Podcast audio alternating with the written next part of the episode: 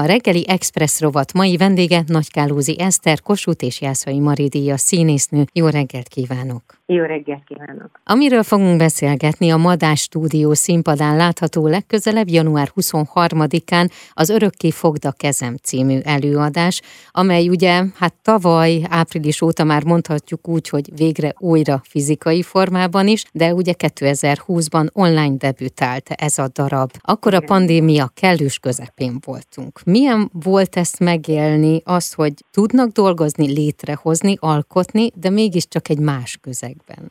Nagyon fontos volt tényleg, mert akkor hónapokig olyan csendben kellett maradni az embernek, és színházmentesen kellett létezni, és ez nagyon-nagyon hiányzott, úgyhogy én nagyon örültem, amikor jött ez a felkérés. Kicsit más volt, kicsit érdekes volt, kicsit, kicsit izgalmas volt, és kicsit megdöbbentem, illetve hogy meghökkentünk, hogy akkor ezt most tényleg a saját lakásunkból kell csinálni, és ráadásul épp költözés közben voltunk, úgyhogy egy pici helyen laktunk, hogy nem tudtuk, hogy ezt hogyan tudjuk egyáltalán véghez vinni, de aztán, aztán valahogy talán valami pluszt is adott ehhez az egészhez, hogy, hogy a saját bútoraink, a saját tárgyaink vettek körül minket, és, és valahogy ez a kettő két házas párnak az élete valahogy mégiscsak összefonódott. Igen, hiszen az örökké fogda kezem, ugye az Csehov és feleségének, a szerelmének a történetét igen, meséli el. Olga Knipper és Csehov levelezése, igen. Csehov, aki, aki akkor egy, egy ünnepelt sztáríró volt, és Olga Knipper, aki szintén egy ünnepelt sztár színésznő volt akkoriban. Milyen az ő szerelmük? Mi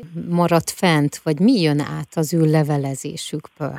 Szerintem, amit érezni lehet, az két művész embernek a, a levelezése, azon túl, hogy férj és feleség, kivilágik belőle két nagyon, nagyon megszállott művész emberről van szó, akik, akik szenvedélyesen szeretik, amit csinálnak, és éppen ezért szenvedélyesen élnek, még akkor is, hogyha, hogyha Csehovot a betegség az nagyon korlátozta sok mindenben, de talán az írásaiban pont ezért nagyon erősen jelen van, és ez a levelezés is sok-sok kételj, kétségbeesés, reménykedés, és boldogság, szóval nagyon sok érzelem mutatkozik meg a leveleikből. A Madás stúdió színpadán, tehát ahogy említettem, tavaly április óta látható, ugye az is egy kis közeg, vagy egy kis tér, egy intim közeg. Ott mi az, ami a segítségükre van a színpadon? Szétes Tamás a darab rendezője nem is akarta, hogy túlzsúfoljuk azután, hogy, hogy megcsináltuk a stream előadást, és, és ott is azért minimális eszközök álltak a rendelkezésünkre.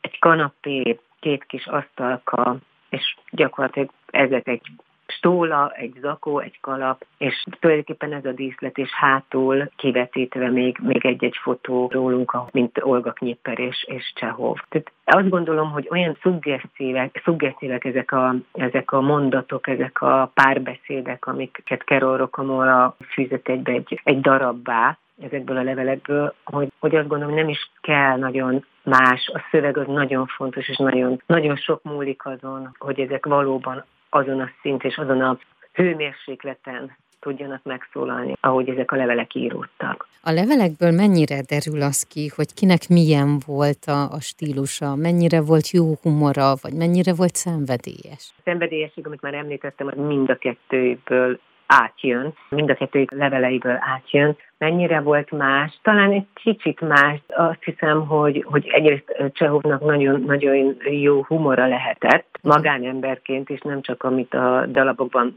megjelenik, és amit mindig is számon kér, amikor, amikor a felesége írja neki, hogy hogy zokogtak a cseresznyéskerten, vagy hogy zokogtak a, a bányabácsin, és hogy, hogy ezeket komédiának írta, és hogy olyan fantasztikus, ahogy, ahogy instrukciókat is ad a leveleken keresztül Olga Knippernek, amikor beszámol arról, hogy próbálják a darabot, és hogy mikkel küzd, és olyan fantasztikus jó instrukciókat ad és ezek is megjelennek a levelekben, tehát szakmailag is nagyon érdekes, nem csak mint két magánember, hanem szakmailag nagyon is érdekes egy színész házas párnak, hogy ők miről beszélgettek ezekben a levelekben. Sokszor azt kéri számon a Csehov, hogy egyszerű, egyszerű, hiteles, megélt pillanatok, nem kellenek nagy gesztusok, nem kellenek fontos emberi érzelmek és állapotokat lehessen felismerni a jelenetekben.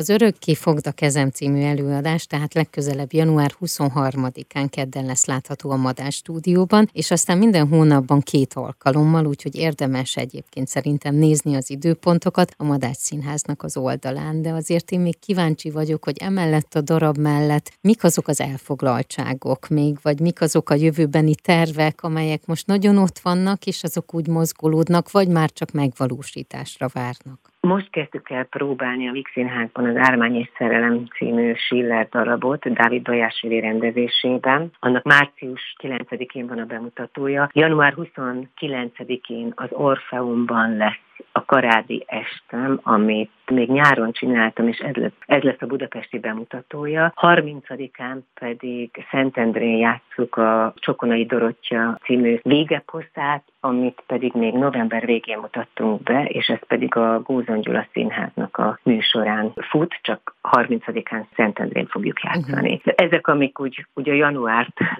elfoglalják, és ez, ez erre való készülődés, és ez erre való próbák. Nagyon szépen köszönöm. Én akkor nagyon jó készülődést kívánok, illetve kívánom, hogy mindegyik előadás, amiben szerepel, teltház előtt zajlódjon. Nagyon szépen köszönöm. Köszönöm, mindent kívánom. Köszönöm szépen. A Klasszik Rádió 92.1-en Bálint Edina Intermezzo műsorában egy hosszabb beszélgetés is készült Nagykálózi Eszterrel, aki az Orfeumos előadásáról mesélte nagyon sok mindent. Ez a weboldalunkon visszahallgatható már, érdemes azt is felkeresniük. A reggeli Express rovat mai vendége Nagykálózi Eszter volt Kossuth és Jászai Mari díja színésznő, érdemes és kiváló művész.